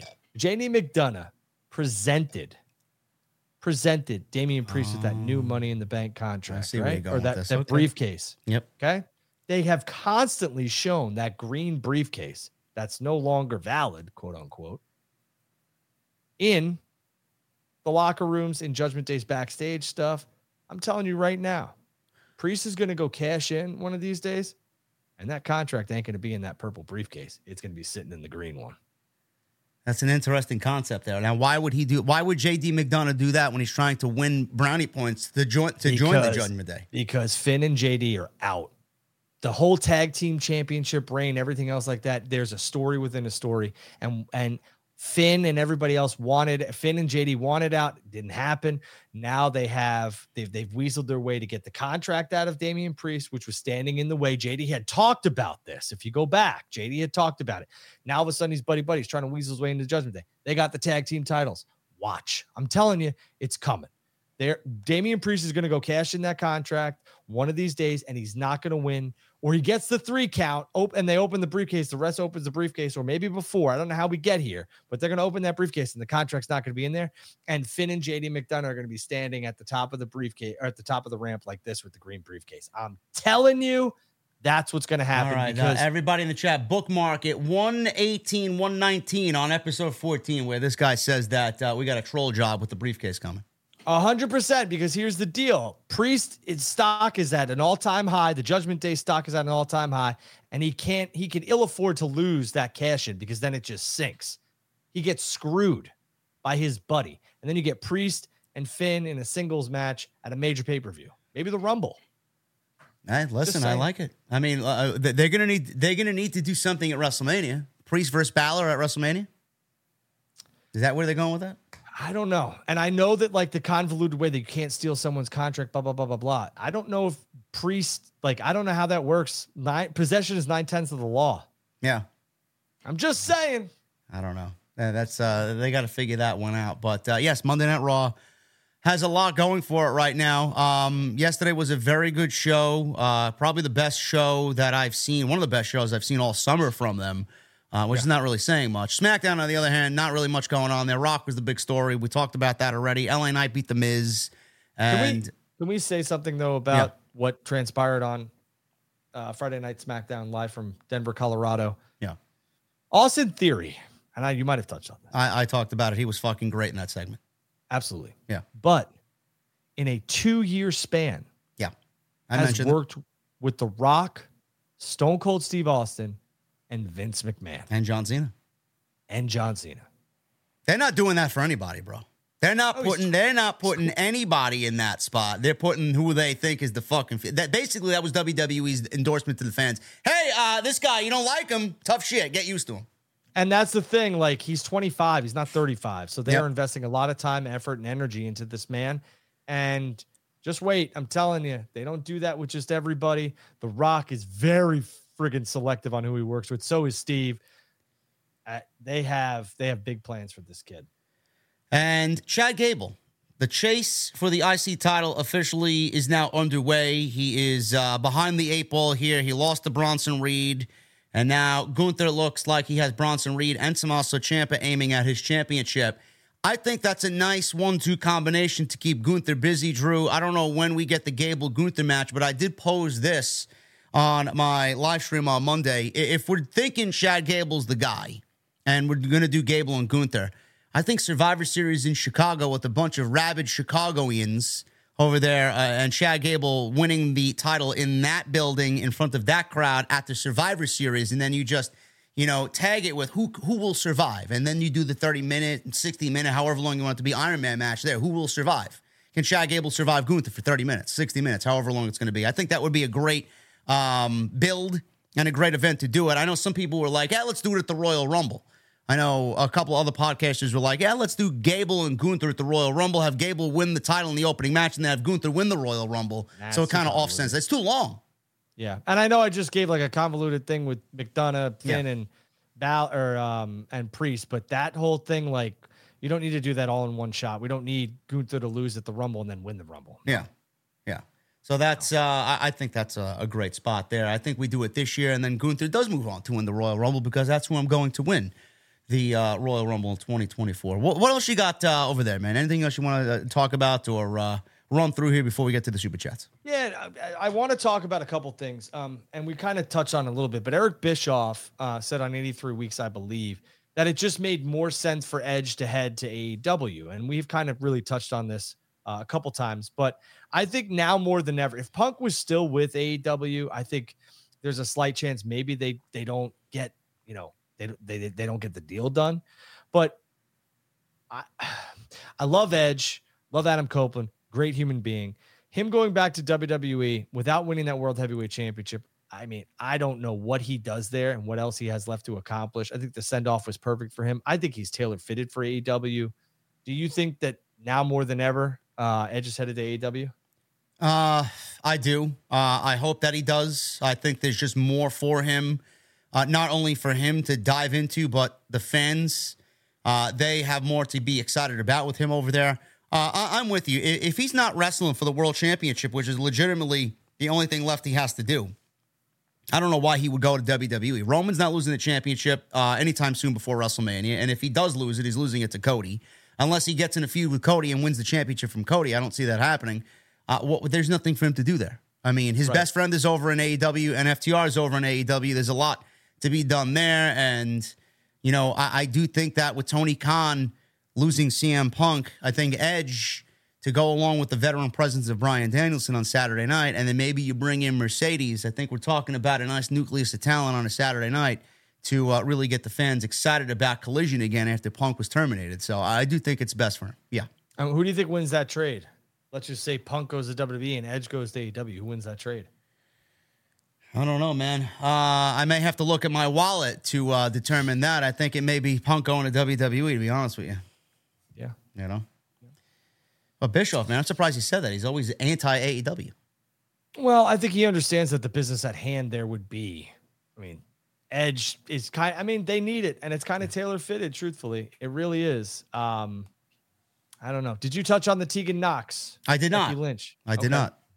So, uh, well, there's two things here. Let's talk about Tegan Nox. Fightful selectors reporting that NXT Women's Champion Becky Lynch Open Challenge was set to be answered by Tegan Nox. I can confirm this. Yeah. that is actually correct. Um, Lynch reportedly lobbied for Nox to get the spot, and Nox's appearance was in the script for most of the day. However, 10 minutes before door, doors opened in Saint, or excuse me, Salt Lake City, Utah, Nox was pulled and replaced by Natalya. No specific reason was given. I can What's tell you the reason. Vince McMahon. Vince McMahon made the change. That's why. Uh, Why would you take Tegan Nox out of that spot if she was already penciled in for that spot to only go and do Natalya? I mean, I'm glad that they played it into Becky's promo. She said, Mm-hmm. you know, I wanted somebody young and youthful out here to give an opportunity to, not someone that's been here for 15 years and had several opportunities of her own. So I'm glad they played it into the uh, promo that Becky Lynch cut. But I mean, I, I see that as a Vince McMahon uh, subtle change. I'm not going to really dwell on the changes that he made because it was a great show last night. But, you know, Well, I, I could see that. they flipped Natalya with Tegan Nox, and Tegan Nox took on Xia Li, and Natalya took on Becky Lynch. That was the Natalya was supposed to take on Xia Li on main event. I don't know. I mean, you want to know what's wrong with the women's division, there you go. Tegan Nox should be on TV or or, be, or at least be given an opportunity to get herself over. I mean, they haven't done anything with her. Zia Lee wrestled the first match I think she's had all year on main event. I don't know what the fuck is going on there, but you know, you want to talk about the women's division. Look at how many women the WWE aren't using and aren't investing in. Why are they wasting their money? Yeah, uh, I agree. I'm going to give you guys a little bit of the details that went into the meeting in Stamford today. I don't think JD has touched on this. I was, you? I was, I was going to save that for a video tomorrow. We could talk about it now. All right. Well, I'll go a little bit so you can you can do that tomorrow. But Vince McMahon, Triple H, Nick Khan, and Ari Emanuel held a staff meeting today in Stamford. Uh, Vince referred to Ari as his boss. Ari mentioned that his daughter Really? Ashley. Yeah, He re- he referred to Ari Emanuel as his boss. that's the notes that I got today. Jesus Christ! I mean, the Yes. fucking world is ending. Holy shit! Uh, Ari mentioned that his daughter Ashley is working for WWE as a creative assistant. I I believe. Oh god, there you go. I mean, uh, he's not gonna have a say, but his daughter's working for the company. Mm-hmm. Uh, Vince McMahon said that the company had plateaued. This part I did not get, but this part is being reported, I believe, by Fightful. Vince McMahon said that the company had plateaued and stagnated, and the merger needed to happen to take the company to the next level. This gained a lot of eye rolls and reactions within the company. Are you fucking kidding me? This comment led many to reaffirm that their beliefs that Vince McMahon did this deal so that he could return to WWE, which we've stated for a while. Oh man, I love being right, man. I love being right. When are you guys gonna listen to me, man? Seriously, what I say since what November, December, January? It's never about a sale of the company ever, bro. No, and it never it never was. bro, uh, stag- stagnated. I mean, Vince's ego is so big that he believes the company was stagnating while he quote unquote wasn't there and he had to hide in the shadows. Meanwhile, their merch sales are through the roof. Their live event attendance is through the roof. They just had the greatest WrestleMania in the last decade with the most mo- with the most lucrative WrestleMania they've ever done. Uh, ratings on SmackDown have been up for the most part. I mean, they're trending two three, two four on a good week, two five, two six. Meanwhile, Well, Vince when- is touting the merger for all of this. me, meanwhile, meanwhile, meanwhile, SmackDown when Vince was in charge solely with Bruce, the show was doing one seven one eight on Friday night. Nothing was going on. You go look at the ratings for Triple H's Monday Night Raw after he officially was announced as uh, head of creative. Raw was in the 2s Raw couldn't get out of a one five one six on a regular week in the fucking summertime. Now Vince is saying that they're stagnating, and, and it's all because of the merger that things are up. Bro, I couldn't fucking tell you how much I hate this man with all my fucking soul, bro. It's not enough. I, I can't stand him. I mean, he's a fucking bullshit artist and he's a liar. And, I don't know how Triple H puts up with this shit. I really don't. And now we know why Stephanie left because this is bullshit.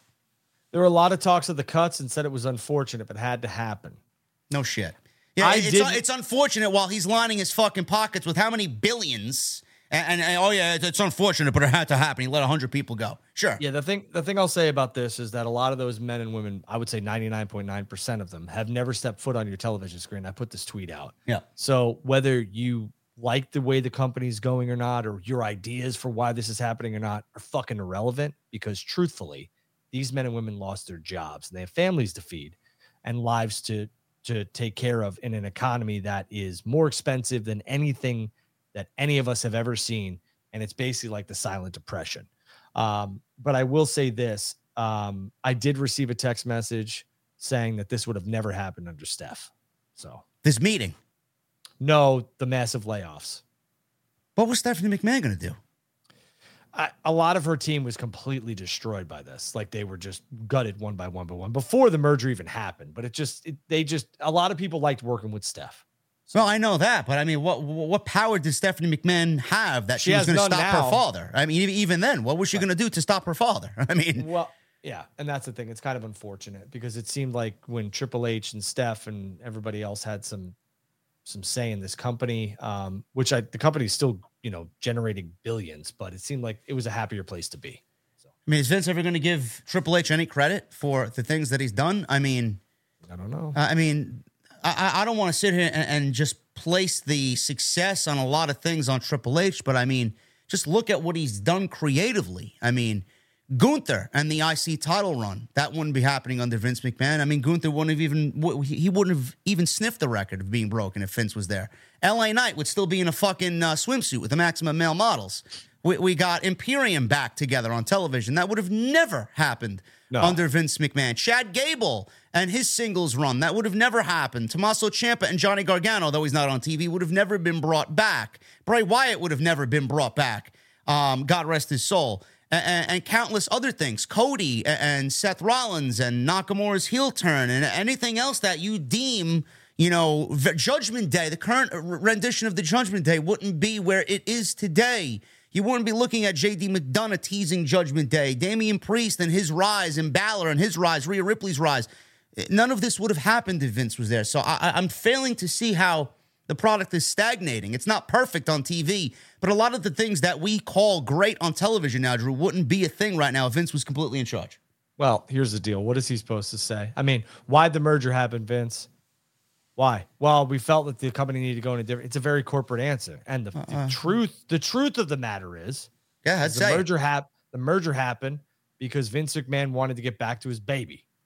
Yeah, I mean, uh, well, uh, either that or anybody else that was interested in buying the company didn't want him there, and he sold it to the one person who did want him there, and Ari Emanuel. Right. So that's why that's why they sold to Endeavor. And, We're not and stupid. Ari, yeah, Ari did praise Vince in this meeting, said that he had turned to Vince McMahon for a lot of advice throughout the years and is happy to be working with him. Something positive that came out today that I can confirm is yeah. your boy, Randy Keith Orton, is back at the Performance Center. That's good news. Whatever brand Randy Orton it goes to, it needs to be a brand that Cody Rhodes calls home.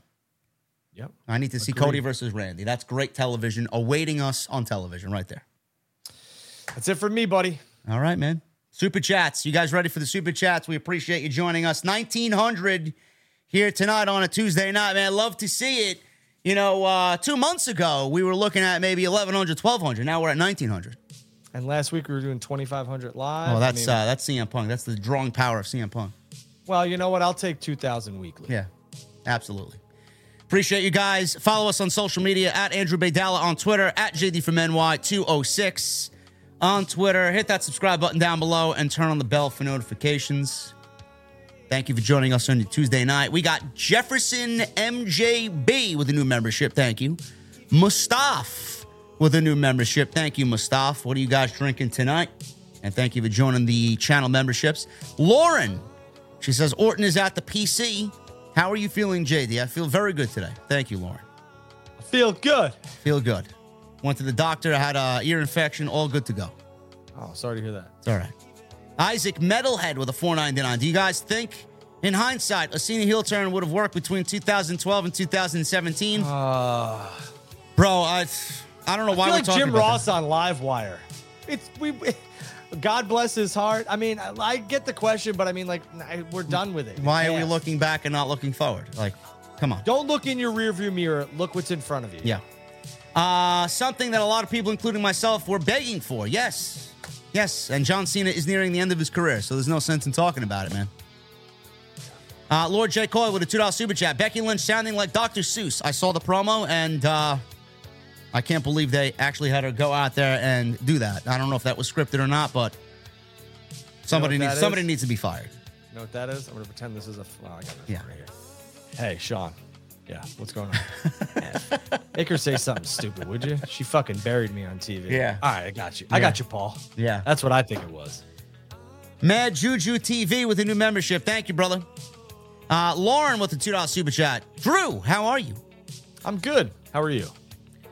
Phil with a 999. What's up, JD and Drew? I'm currently at work right now, but I'll be at Arthur Ashe Stadium for Grand Slam. I'll be listening to this during my drive. Hope y'all are having a great night. Stay safe. Thank you, Phil. If you listen to this tomorrow on your drive to Arthur Ashe, have fun, enjoy it. Make sure you leave a little bit before the end of uh, Rampage because that place is a nightmare to get out of. Is it really? I, I've never been to a Oh. Grand Slam show.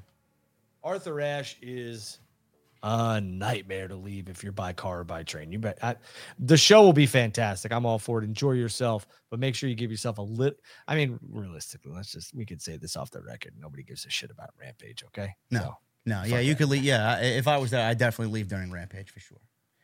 Um, Mr. Premium 2002. I forgot to read your super chat last night, so we're reading it tonight. Man, I actually enjoyed most of Raw tonight. I was the guy in the red polo front row. SmackDown will be back here in February. They made me want to come back. Let's see what the future holds. It was a great show, man. You picked a good night to go to Raw for sure. yeah. Um, who do we got here? 21 with a $100 super chat. Hey, JD and Drew, I'm a big football fan, and there are rumors of WWE trying to get Cristiano Ronaldo to appear at Oh, yeah. Crown Jewel. Is this true? I, I seen this going around on social media. I wasn't sure if it was an AI or not.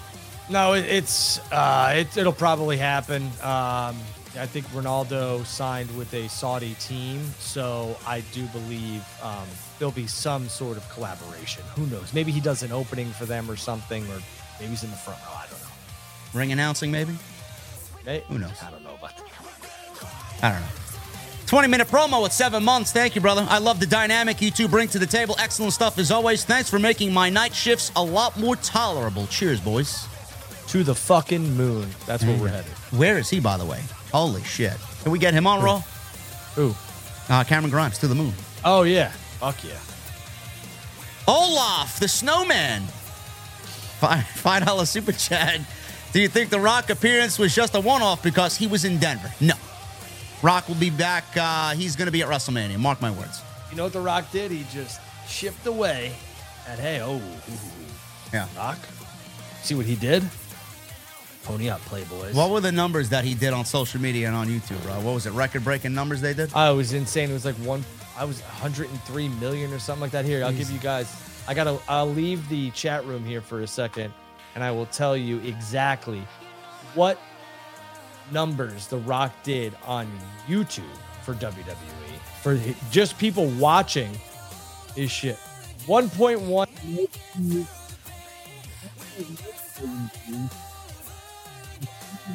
done. Where is it? 4.8 million views. So combine them all, it's like 7 million views in four days. That's crazy. Yeah. That's ridiculous. Yeah. Nuts. Olaf, thank you, brother. Michelle with a $5 super chat. Rock Roman may not happen if the strike ends by January. Rock will probably have projects to finish. Is it booking or ticket prices driving AEW fans away? That's a very good question. Ticket prices, I know, are outlandish, man. I don't know what the fuck they're doing pricing their uh, tickets the way they are. Well, some of those buildings are expensive to get into, man. Arthur Ashe is not cheap. Well, um, minus Arthur Ashe. I think you and I talked about this last week. They need to start running smaller venues. You know what? I agree with you. WWE in the in the 90s, 96, 97, um, and Jill Austin's meteoric rise, they were running smaller buildings. I think AEW should do that. And they do for the most part. I think these bigger buildings to make them feel like they're the big leagues doesn't really need to happen. I would worry about your revenue, your return on investment. Um, and they would know their books better than I would. But man, when I see $450 for a TV taping ringside seat or $666, I'm not paying that shit. Now imagine taking the whole family to that shit. You're fucking No. two thousand dollars in the hole before you even walk in the door. Right. That's ba- I mean, you know, people got to pay mortgages. Yeah. What? Now we're gonna see Sammy Guevara wrestle. I mean, look, we all make. I mean, listen, JD makes good money. I make good money too. But I mean, to sit back and spend three thousand dollars on ringside seats to take the kid, like, get out of here. Come on, man. Watch it at home. Thank you, uh, thank you, Michelle. It was a very good question. Miles Marable with a 499. If you had to book CM Punk, The Rock, and John Cena WrestleMania 40, who would they each go up against and who wins? OTS for life. I think we kind of talked about this, man. Rock Roman, Hold on, Punk, Cena, Rock, and who was the fourth? uh, CM Punk, Rock, and John Cena at WrestleMania 40. All right, go ahead. Rock Roman, and then we do uh, Rock uh, Roman uh, night one, Roman Cody night two, John Cena. That's going to be a tough one, but I- I'm going to go with what you said a couple weeks ago. I think we do. If if your assessment is correct, and they want to fucking just absolutely blow everybody away with returns and make this the biggest biggest WrestleMania of all time. If Punk is back and they're bringing in Austin, I think we do Austin and CM Punk. I have Punk Austin, Rock Roman. And if you can, I mean, if we could get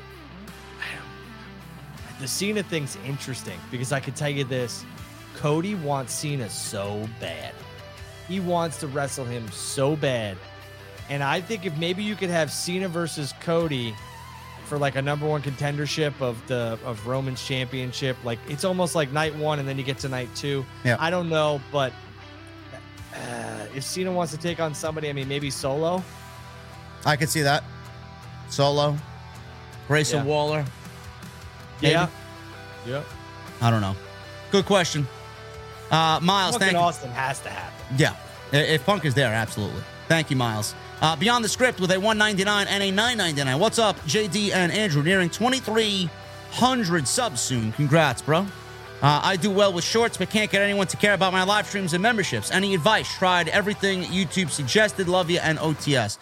Um, shorts are good in the short term, and I do think that shorts should lead to more interest to watch the other content that you have on the channel. Uh, but the thing is, with your live streams, man, um, they just need to be quality wise up uh, to compete with everybody else in the community. I mean, that's just the, the the name of the game. And the memberships, you can't really force memberships on anybody. You got to offer something substantial, whether it's early content, some emotes, some cool shit in the chat. Uh, I don't know. You know, it, it's very difficult to do live streams and, and just do the live streams in general. So I'll see People if I, have- I'll see if I can hit you up in the DMs, man. I know I saw your DMs. I'll, I'll, I'll get back to you. People need to have a reason to turn into your live streams. The shorts, ever anybody could truthfully do Yeah. and get some decent viewers because people's attention span is minute, which means very small. What you can do is turn those shorts into something where it's like a platform and a promotional tactic at the end to get people to turn into your live streams. Yeah. That's something you should try as well. But I agree with JD. You got to give people a reason to tune in. JD's been doing this for how many years? I've been all over social media for how many years? I've done shows with The Bar. I've done shows with David Hero, all this other stuff. It takes time to build people's uh, want and desire to see you on their television screen. Absolutely. Uh, beyond the script, thank you, brother. Uh, also, he says, but JD, we are the general manager, Triple H, LOL. Uh, let's go, Brandon, with a 199 super chat. Roman wins as a heel. That makes zero narrative sense. Roman Reigns is a heel against who? Rock? The Rock, I guess. It's perfect sense. But I will tell you, that's why The Rock doesn't want to do business. Then pencil down, Rock. See you later. Yeah. Beyond the script with the 199, Jade should totally start NXT to learn the WWE way. Uh, I mean, she's she's been on television, but WWE and AEW television are two completely different beasts. Uh, a thun with a $5 super chat. If they tease a mystery partner for War Games and Cult of Personality starts playing, that venue can say goodbye to its roof. Punk would get a pop. Of course he would. Chicago. I'm thinking about, and I want nothing to do with the day after Thanksgiving. But if the rumors continue, I might call up one of my buddies. We will make the drive. Maybe. I, that would be the day that I never saw coming. Was Punk back in. WWE? Will Chisholm with a $5 super chat. I'm cool with Jade and I hope she gets better, but I'm more excited for Kairi Sane to come on in. I mean, I'm excited about Kyrie too. Just keep her away from Nia. Justin Phoenix with a $5 super chat. Can we get a world emoji in the chat for Bray Wyatt, aka Windham? Gone but not forgotten. Much love, JD, Drew, Jesse, and chat. You are all great people. Thank you, Justin. Appreciate that. Uh, Bradley with a 199. Max got a sports tier, but no AEW. What gives? Patience, Bradley. Tony Khan's not ready to announce that yet. Yeah, just it's coming. Yeah. for sure. Uh, Fujin's Henry with the 17 months. Thank you, brother. Dropping in to show some love. I appreciate you as always, man. Phantom with a 50 in Canadian. Been a rough week at work. Got a couple of days off to recharge. Cheers, JD and Andrew. Thank you, brother. Hollywood guy with a $2 super chat. Isn't Vince McMahon in the weeds? No. He was never in the weeds. He was always the fucking, uh, uh who is Tim, Tim the Tool Man's Taylor, man? Uh, what was the his guy? name? Yeah. Wilson. about the guy- Wilson. Wilson? He was Yeah. always Wilson looking over the fucking fence, bro. That's him. So Steve- I, the video is circulating now. Randy Orton at the Performance Center. So. Okay. Good. I miss him. Stephen Brew with a 999. Hey guys, with AEW going to Max, will themed dynamite shows be like, or, or themed dynamite shows like Blood and Guts, Fyter Fest, Fight for the Fallen, and Grand Slam become names for additional pay per views? Well, I don't know. Uh, I don't know about those other ones, but Blood and Guts, absolutely. Yeah, and I would assume um, Fight Winter is Fallen? coming, Winter is coming. Yeah, yeah. yeah, probably. Uh, Mick Swaggo with a 24 months finally got that gold status. JD and Top Baydala on TNT is a great show. You really making a top dollar reference to Drew over here? Jesus Christ. Hey, listen, I got a lot of respect for Mr. Francis because playing football in the NFL is hard. Keep doing y'all thing on OTS. Thank you, brother. Uh, Lauren Marie Hutton, $2 super chat times three. Uh, Orton also has unfinished business with the bloodline. Yes, he does. Cena versus Cody would be epic. I don't know if it would be uh, fit for WrestleMania this year, but we'll see what happens. And then uh, she says, OTS is my favorite wrestling podcast. Thank you, Lauren. How about the way to keep Cody and Cena both out of the Royal Rumble this year is have them face each other in Tampa? Yes, that's a very good idea. I always miss a good undercard for the Royal Rumble, man. They moved away from that. And I mean, you, me and you were wrestling, you know, historians and junkies. I mean, you remember Bret and Razor at the Yeah. '93 Rumble? I mean, Yep. that was, uh, and it was for the title, but that that Razor wasn't even like a big deal then. He was just getting some vignettes, and that match was a banger. Yeah. Banger. Uh, Laura Marie Hutton, she says Mercedes to AEW is money. Uh, I can't wait. I love her. Uh, John 10 with a 199. Uh, if it's one or the other, Vince picks Rock Roman. Absolutely. Oh, I mean, All day long. We're talking, yeah, we're talking about the the NAS appeal and the crossover appeal and everything else like that. There's no one bigger than The Rock. Um, uh, Kenneth Williams with a six months. JD and Baydala, y'all doing an awesome job on Tuesday night. TNT is a must see. Thank you, brother. I agree. Deontay Smith with a 199. Rumors creators planning Cena versus Solo at WrestleMania 40. I like it. Me too. I think it's that's fine. Keep Solo in a massive program, Yep.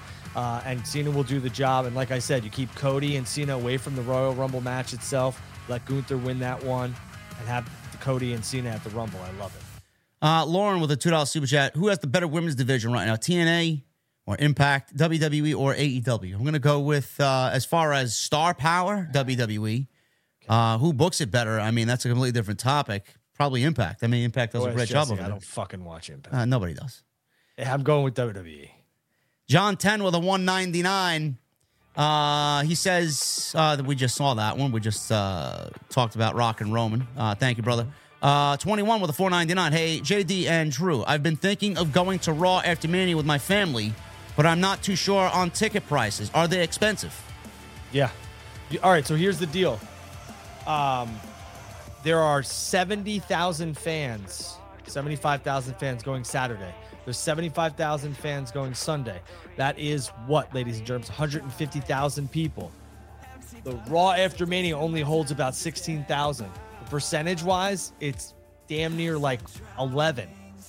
Okay. Yeah. So yeah, you're gonna need to get your tickets ASAP once they hit sale. Buy a package. The Raw After Mania, there's hundred thousand people trying to go to a twenty thousand seat venue. It's tough. Yeah, I can imagine. Phil with a 999. I believe that we'll get Rock and Roman night one, Cody and Roman on night two. Rumble prediction Gunther. He faces Rollins and wins to be the true heel champion of WWE on Raw TNT for life. I I, I disagree with nothing you said there, Phil. Good job, Phil. Lauren with a two. Rock and Orton also a dream match. And she also says any Hall of Fame contenders you would consider. You go first. I got them all. Um, I don't know this year. Uh, Batista for sure. I'm gonna go. This class is gonna be massive. I'm gonna go Heyman. Yeah, I'm gonna go Windham, yeah. and I'm gonna go. Yeah, I could see Batista. Yeah. Think they might save RVD's in. I think they in. might. I think they might save Batista because when you have Heyman and Windham, kind of have your two main events, two main guys, and I know you know Ray's family would be there to accept his honor and stuff Yeah. like that. And I think that's very emotional. And Heyman, just the Philly stuff just fits. The Dudley's are already in. You could throw the Sandman in, but I don't think that's gonna happen. Um, I could see Tommy Dreamer and Paul Heyman really being the Dudleys? ECW. They're in. They're, okay, I could- they're in. Heyman and Dreamer, I think, are your guys for this. Uh, thank you, Lauren. Also, AEW Best Tag Team, WWE Best Men, TNA Best Women. Okay. Uh, Tribal Chief with a 699. Loved your bump from House of Glory. You sold that well. How painful was the one you took from Sammy? Did you ever practice taking bumps? Brock for solo at Mania. I don't know what Brock does at, at Mania. That's a good question. Um, the bump from Hog. Uh, I appreciate the comment on that. Uh, that was actually pretty cool to be a part of. And then uh, Sammy, uh, Sammy, that was not scripted. That was actually uh, something he came with on the fly, and I did not know that was coming. And then, Um, I will say, uh, if Gunther doesn't win the Rumble, then Gunther and Brock at Mania. okay. But if Gunther does win the Rumble, what do we do with Brock? Why don't we do Cody again, pal? Um, well, Do we need him? if How about Batista? Batista versus uh, versus Brock. no, well, if we don't do Rock and Roman, then let's do Rock Brock. Sure. I mean, It's 2002 all over again. yeah, And then modern day role model with a 999. It leaves no message. Message retracted. I don't know what you said, brother, but uh, I appreciate you celebrating your first super chat with us here on TNT. what was it? Who's the guy? Modern day role model. No message. Uh, okay. All right. There you go, man. Everything is uh, everything's set. Any um, thank you guys for the super chats, by the way. We love you. And uh, I will see you live. We got one from uh, Max Shanes here. Ronald Acuna for MVP. Absolutely. Well, duh. Did you get Phantom 67? Uh, Phantom 67. 50 bucks Canadian? Yeah, I got him. Yeah. All right, good. Yeah. Uh, yes, uh, Acuna for MVP, no doubt about it. I think they I mean, the, yeah, I mean the Braves are just. Sorry about your Rangers there, Blake. Yeah, Blake. All right, maybe I mean- I, I got to keep my mouth shut, man. October is a completely different beast. 100. percent You know? But I mean, you know, the, I mean the Rangers are still they're still in it, but I mean they're not 97 wins like the Atlanta Braves. No. Anyway, man, that's all we got. Thank you guys for the super chats. We really appreciate you hanging out with us tonight. We had 1,900 or so in here to talk pro wrestling on a Tuesday night while Becky Lynch was doing nursery rhymes on NXT. Uh, any uh, parting words before we get out of here, Drew? No. Um, enjoy yourself, enjoy your family. I say no, and then I'm going to talk. Enjoy yourself, enjoy your family. Um, wrestling is an escape. Make sure you tell your loved ones you love them. Time, something we cannot buy. Remember that. There you go. Thank you guys very much. I will see you live tomorrow with Jesse for Grand Slam AEW Dynamite. I'm probably going to have some more videos for you during the day. Until then, guys, thank you so very much. We will see you next week for episode 15. What awaits us next week? I don't know. We'll figure it out then. Thank you guys very much, and I'll see you tomorrow night with Jesse for AEW Dynamite Grand Slam.